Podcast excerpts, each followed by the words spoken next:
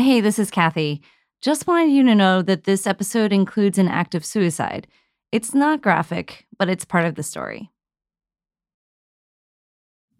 The story of an immigrant achieving the American dream is something we've all grown up with. But what happens when you wake up and realize the dream doesn't include you? In 1915, a businessman named Vaishno Das Bagai arrived in San Francisco, along with his wife and children. They were from Peshawar, which today is a city in Pakistan. But back then, Peshawar was part of India, and India was a colony of the British Empire. His granddaughter, Rani Bagai, has become a kind of historian, not just for her family, but for the American history reflected in her family's journey.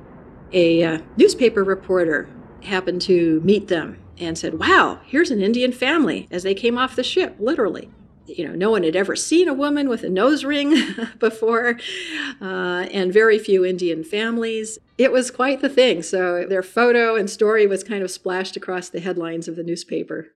Back then, South Asian immigrants made up less than 1% of 1% of the country. And this wasn't an accident. Most newspaper headlines weren't so kind. The first person Vaishno spoke with in America was an immigration officer who had the power to accept him, deport him, or detain him indefinitely. The officer interrogated Vaishno, asking him to prove that his family wouldn't be a burden on the country. So, as Rani tells it, he told the officer, I came to America because of your freedoms. I came to America because there is opportunity here, and I want to use that opportunity to educate my family. I want to start up a business, and to show you I can do that, I brought all these funds with me in gold. And when he said that, the immigration officer's attitude immediately turned from being very stern to being very different. And his response was, Welcome to America. This is Self Evident, where we challenge the narratives about where we're from, where we belong, and where we're going by telling Asian America's stories. I'm your host, Kathy Erway. And today we have two stories, 100 years apart, showing how the American dream sometimes misses the thing we need most. Our first story follows an Indian American who found himself tragically stripped of everything he worked to achieve. He said, I did everything right. I did everything you asked of me and more. And yet you you deny me. And our second story takes us to one of America's most Asian cities today, as it's confronted with a decision about who belongs in their town. It just seemed crazy that they were going to put the biggest homeless encampment in all of Orange County in the middle of the safest city in America. But first, back to San Francisco and Vaishno Das Bagai. Here's his granddaughter, Rani. So he considered himself to be just like every other hardworking American person, and he thought America was really the place for him and his family. Vaishno spoke fluent English, and he had a penchant for dressing to the nines in three piece suits. So, while more and more Asian immigrants were being turned away at the border, Vaishno's wealth and education and charm helped him get naturalized. He used his citizenship to have all the privileges and, and things that we all take for granted, which is to go buy property, to go enter into business contracts. So Vaishno opened a store on Fillmore Street and he started an import export business. Then he bought a house in Berkeley, California. Being able to buy a house, um, you know, I think made him feel established, made him feel like, you know, literally, I'm a first class citizen. Um, they moved out of their rented home, drove up to the house.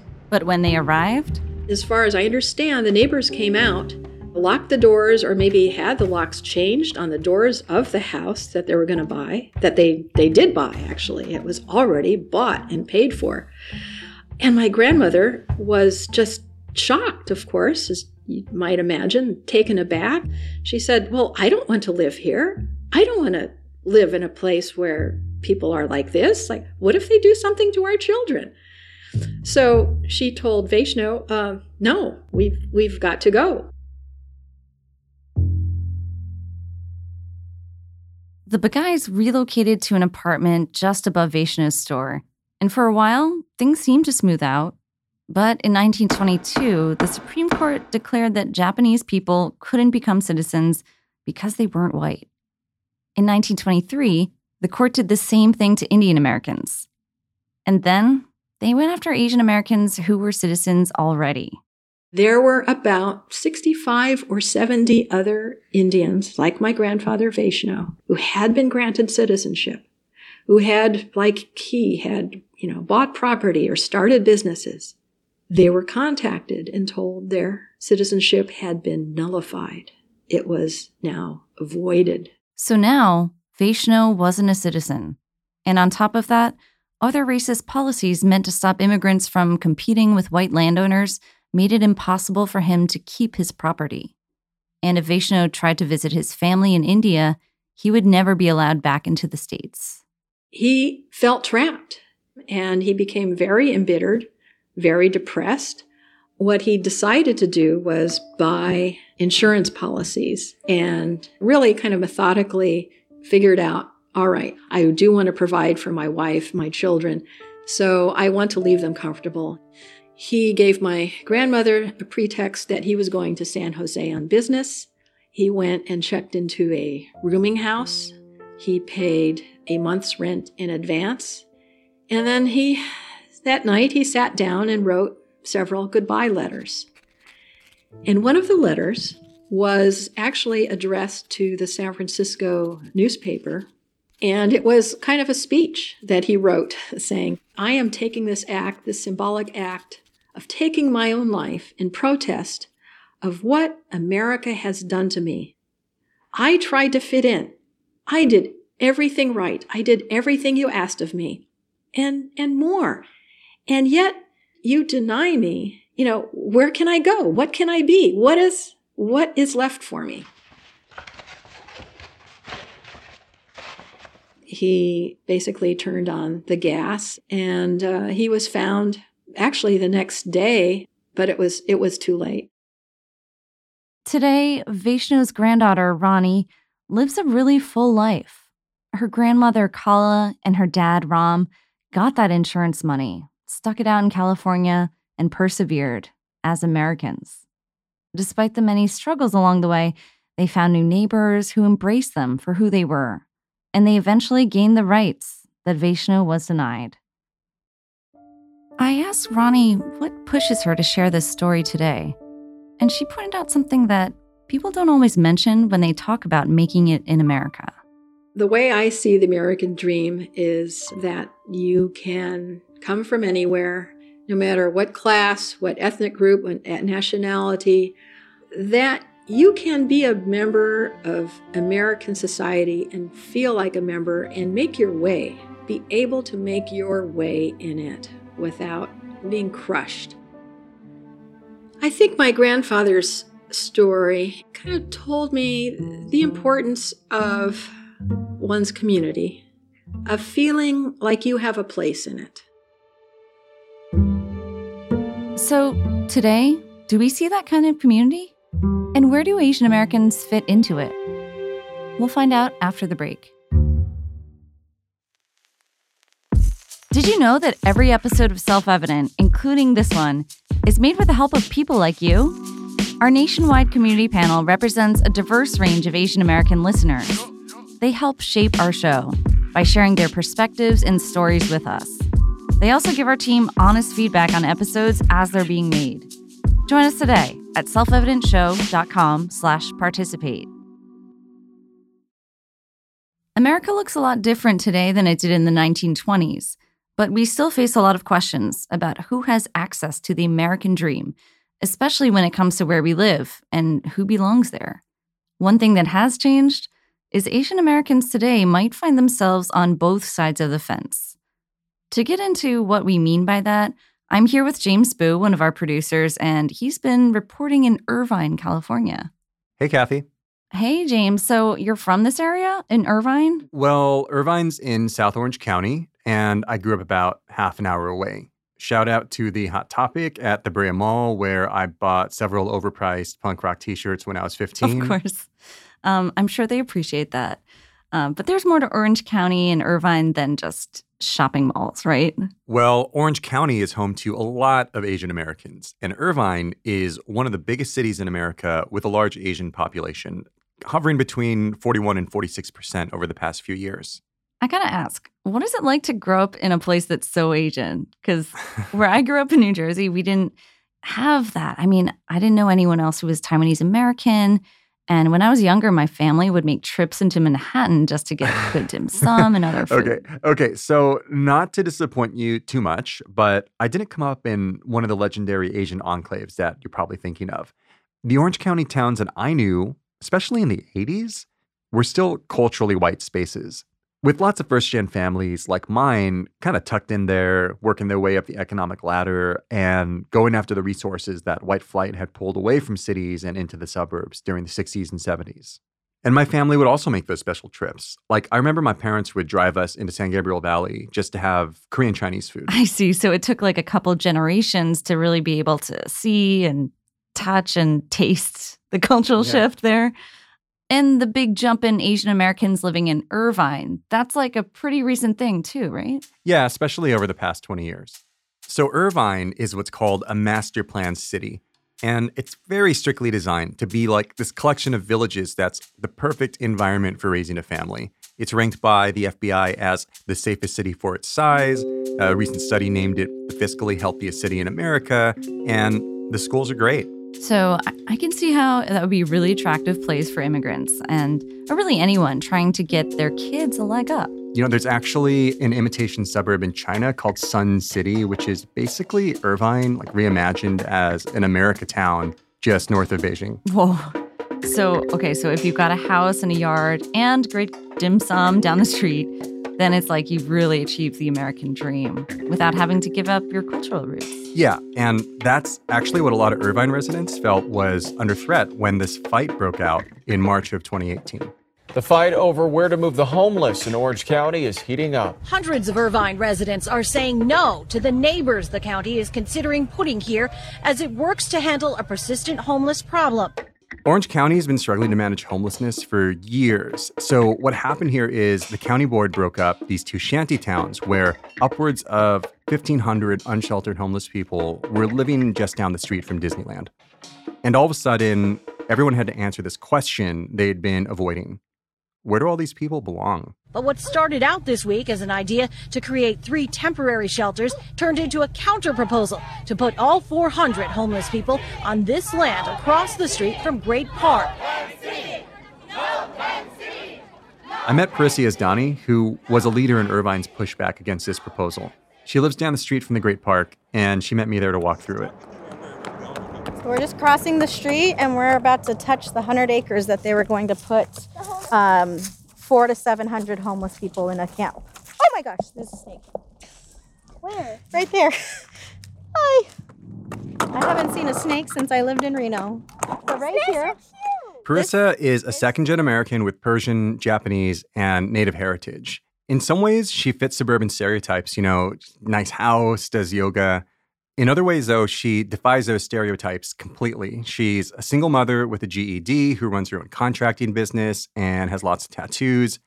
But most of all, she centers everything she does around her kids. This is a huge family recreational park in the middle of a bunch of residential neighborhoods. There's no running water, there's no power here. So they were just going to make a makeshift camp. In a city that is known for being very safe for families, that's why we pay the extra taxes that no other city pays.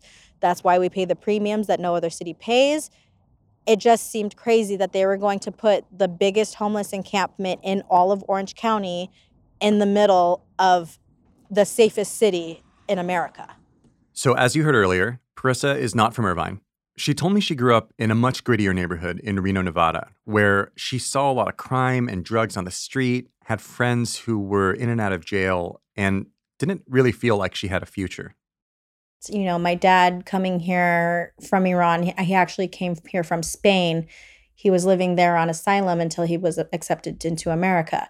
And so my dad lived homeless, you know, on the streets of Spain while he awaited that, didn't know the language or anything. So he tried to really push to me that you don't need to be stuck in this type of life. You can get out of it. There is better. You just need to work hard to get out of it. So Parissa left home and spent the next decade slowly building that better life in California, even starting her own family.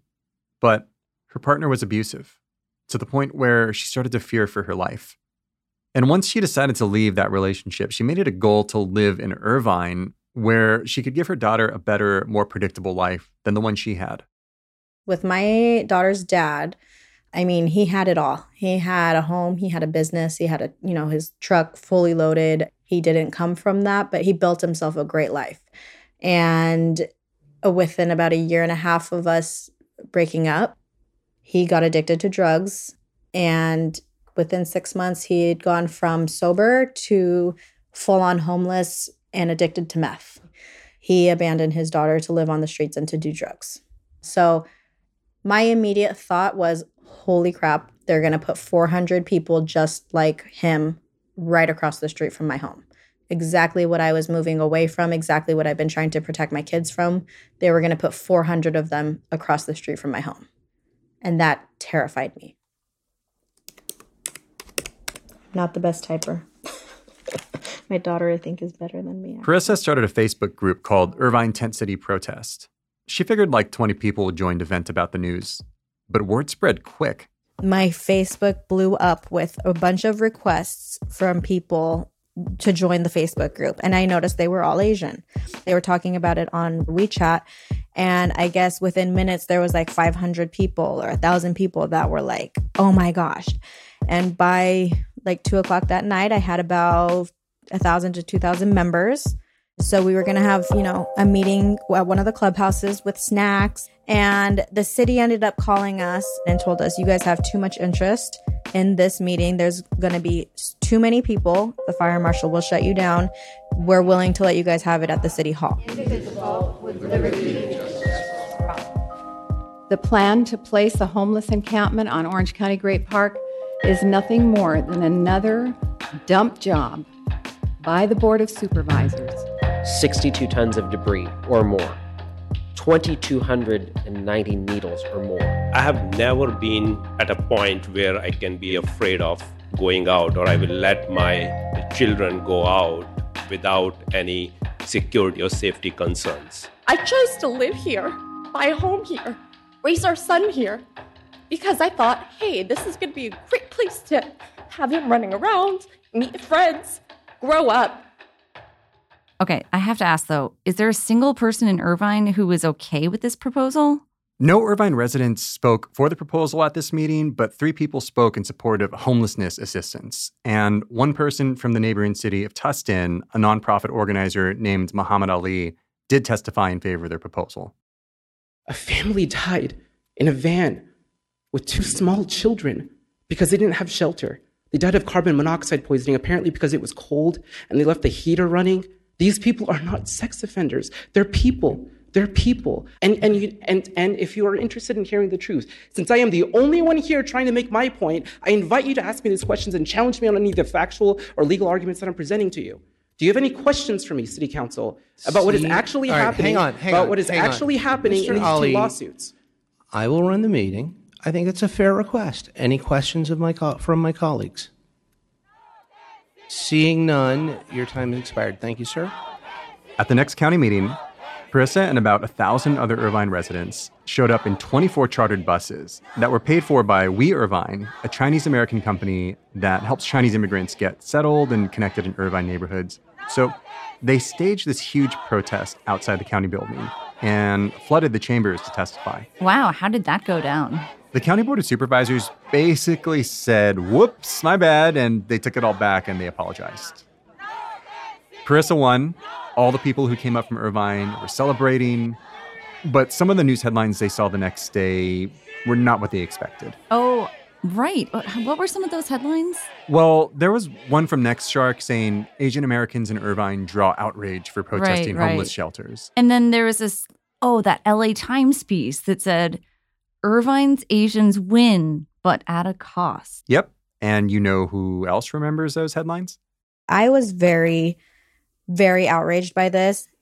It- it- they made this from uh, a community fighting an injustice that we didn't even know was going to be coming to us to the Asians are finally now speaking up when no, they're just being neighbors, you know, and the reason why this was so big was because there was people of all races involved in it.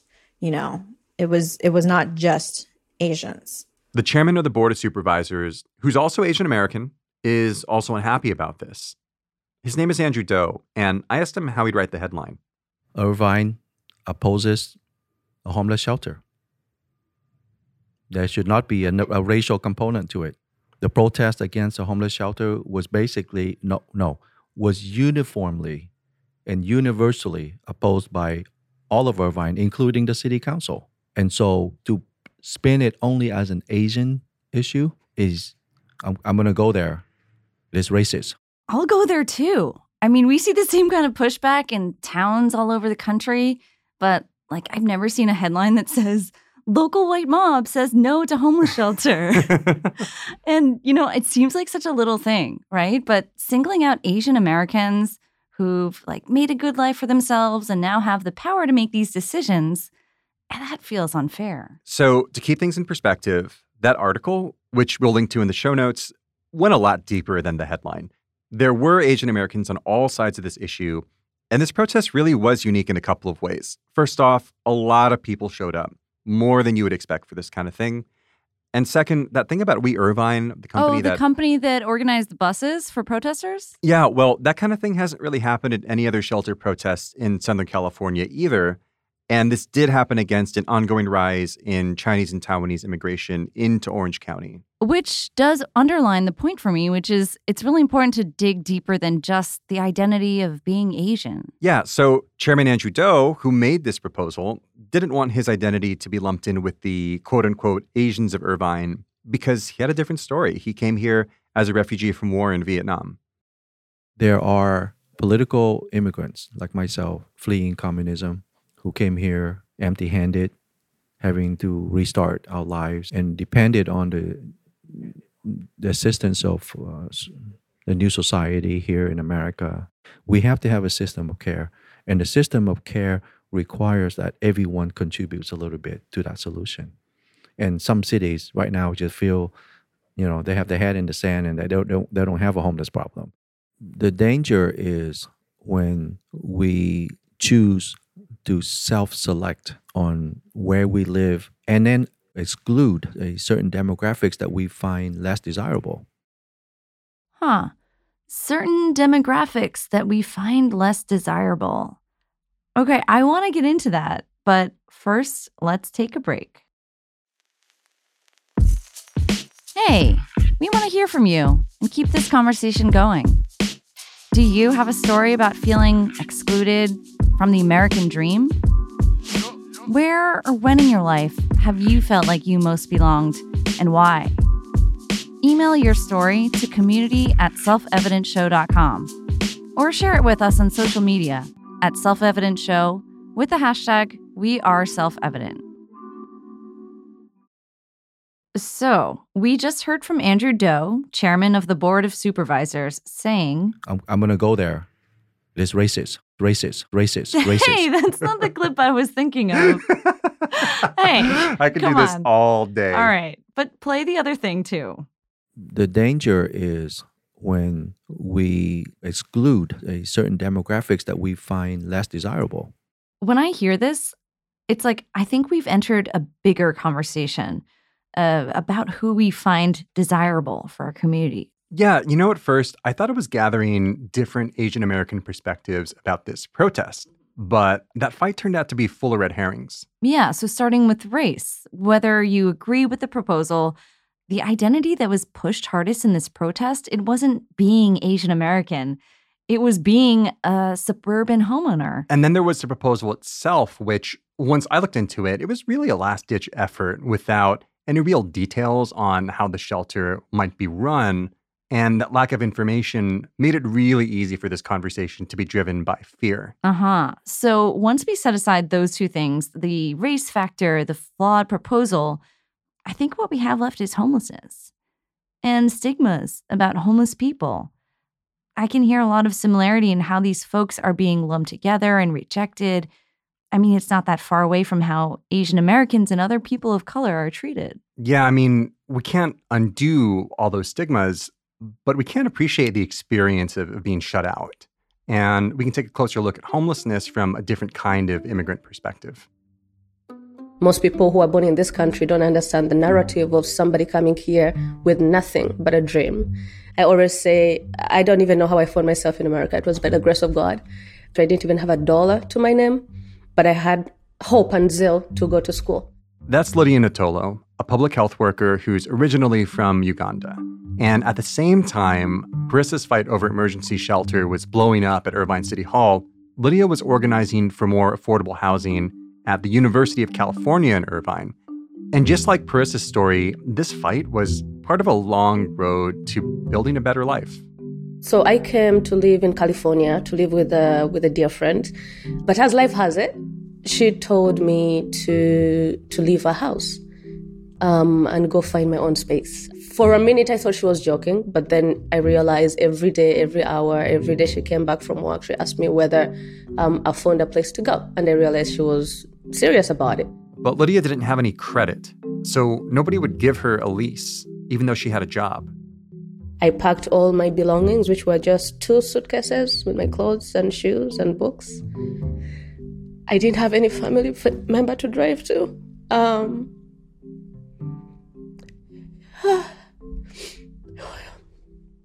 and I think the reality of parking your car on a street or at a shopping center and uh, literally watching other people's lights go out in the buildings where they're sleeping, you know, um, locking my car and just closing my eyes and praying to God that I wake up safe.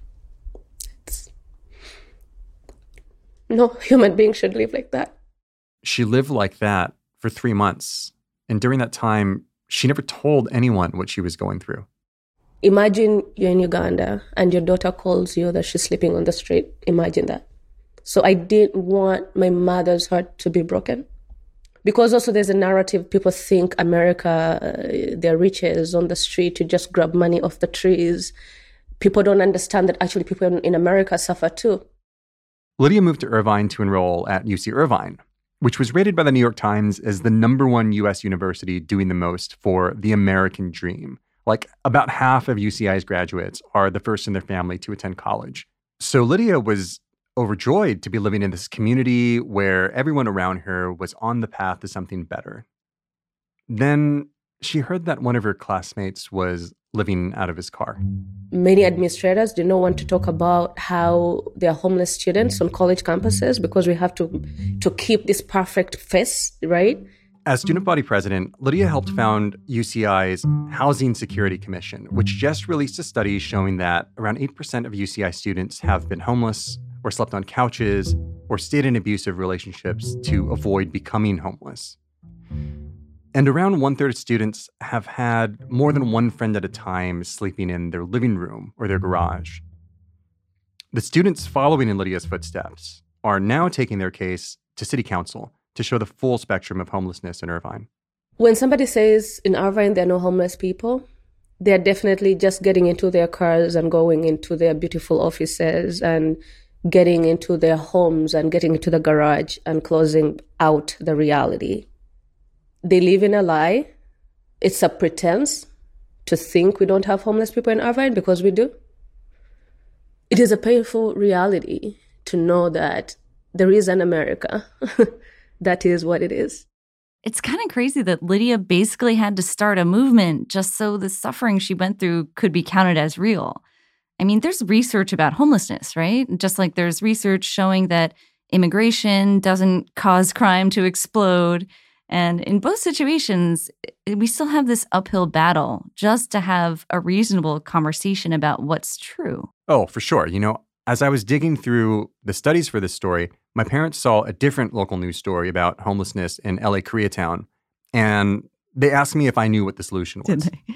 What did you say? I, okay. I said the solution is giving people homes. Uh, ta-da! is that it? yeah, that was easy, right? But seriously, uh, here's the thing. most people who experience homelessness, they're people like you and me who are just on the brink, like middle class, working class, and just one missed paycheck or one emergency room trip. Mm, or one bad breakup or family tragedy or one bad decision. Yeah, just just one unexpected step away from losing their home. So the leading cause of homelessness in Orange County isn't drug addiction, it's not mental illness. It's just people can't earn enough to pay the rising cost of having a place to live. So the research supports a housing first approach, which basically means if you keep people in an affordable home, it's a lot easier and cheaper to help them get on the right track and solve the big picture problem of right. homelessness. Okay, so as opposed to making housing like this reward that you only get after you win at life. yeah, right, right. Uh, but when I said this to my parents, my dad immediately said, That's not fair. Hmm. Yeah. What about all the other people in that neighborhood who paid for their houses? You know, why does this guy get a free house? And like two minutes later, we're having this hypothetical ideological argument where he's telling me this is not a socialist country. And, you know, this is a pretty typical response. I tried to explain the research, but that's not what people want to talk about. People want to have this moral conversation about whether you earned what you have. And we put so much effort into protecting that ideal of meritocracy, of self made success. And I can see how it's tempting, even for me as a child of an immigrant, to embrace that dream of making it in America. Yeah, in some ways, you know, the people with the biggest stake in that narrative are us. Are us. That's right. The the product of this American dream of our parents. Yeah, the people who really did come from socialist countries, the ones who really did defy the odds, and they really want to keep that hope alive. That's true, but also we don't all share the same journey as Asian Americans or as immigrants. So maybe it's just time to stop romanticizing this particular piece of the American dream. Or the perfect, successful America town where hardworking Asian Americans are always winning. But at a cost, right? Oh, no. oh, no. Getting back to Irvine, James, you started looking into this whole thing a year ago. And what's up with Irvine today? The city of Irvine hasn't done anything to build new emergency shelters. And along with four other cities in Orange County, they're actually being sued over this issue. But Parissa, the woman who helped lead those protests, is out there pitching her own proposal. She's talking with a nonprofit called the OC Rescue Mission about collaborating on a new shelter in Irvine for families, women, veterans, uh, oh, and their pets too. I'm hoping that because it is not near homes, it is not near schools, it is not going to negatively impact the community. And she's unapologetic about keeping the Great Park exactly the way it is and keeping anything unknown away from her kids. Which is why I've been very active in trying to find a different spot, you know, within Irvine that is acceptable to the residents, that is acceptable to, you know, everyone in the com- well majority of everyone because obviously not everyone's going to be happy with it. Today, a lot of cities in Orange County are building emergency shelters for the first time. And there is a lot more to this crisis than just these shelters. But it's an important place to start talking about who belongs where and what we're willing to do in our own backyards. You know, the homeless families and things like that, it, it, it ate at me. So I tried to kind of turn a blind eye to it because I wanted to just focus on my family. But I did not see it balloon into what it has in the last five years. And that's because I kind of isolated myself in Orange County and in Irvine these last, you know, several years. I feel bad that I kind of turned a blind eye to it, but now it's like I would like to see this happen so that way we can say, look, we have done it. We do care. We are not these heartless people that have we've been made out in the media to be. I'm hoping that we can get this resolved for Irvine. Sometimes an American dream shattered is a wake up call. Every person we met in this story was working to make their American dream a reality. But most of all, they were looking for a place where others could share their dream with them. Because whether we show up with a suitcase full of cash or nothing but a dream, we all want to make our way as part of a community. And once we're there, we all have to decide who else can be a part of it. Next time on Self Evident, we'll ask in the year 2019, what does the term Asian American even mean? I think for most people, they associate Asian American with East Asians only. And as a Pakistani American, I obviously don't fit that category. I generally do identify with the term Asian American, but I just prefer to be more specific and use Cambodian American whenever possible. I tend to get more granular when I'm talking to someone who is also uh, Asian American. To find out, we'll share stories from our listener community and chat with a researcher who's been investigating this label we sometimes take for granted. This episode was produced by James Boo and me, Cathy Erway. We were edited by Cheryl Duvall and mixed by Timothy Liu Lee. With reporting by Anthony Kim, production support from Eilish O'Neill, Kat Lee, and Mona Ye, and editorial support from Davey Kim and Alex Laughlin. Our theme music is by Dorian Love. Special shout out to Ann Saini and Joe Replogle for their guidance and support in the making of this episode. And a very special thank you to associate producer Kathy M., Stefan Manchevsky, and the 1004 crowdfund backers whose support made the season possible. We want to hear from you. Let us know what you thought about this episode on Facebook, Twitter, and Instagram at Self Evident Show. You can also email your thoughts to community at selfevidentshow.com. Self Evident is a new show. Help us get the word out by recommending this episode to your friends, family members, and coworkers. You can also support us by rating and reviewing us on Apple Podcasts, Spotify, Pocket Casts, or wherever you're listening. And don't forget to check out the show notes for links to the records and stories that Rani Bagai has shared from her family history, along with all of our research on facts, myths, and solutions regarding homelessness. Thanks to our amazing advisors and all the members of our community panel who gave us feedback on this episode before it aired. If you want to be a part of our storytelling process, or if you want sneak peeks and behind the scenes content, sign up for a newsletter at selfevidentshow.com. Self Evident is a Studio to Be production. Our show is incubated at the Made in New York Media Center by IFP. This season is presented by the Center for Asian American Media, with support from the Ford Foundation and you, our listeners. Our show is managed by James Boo and Talisa Chang. Our senior producer is Julia Shu. Our executive producer is Ken Akeda.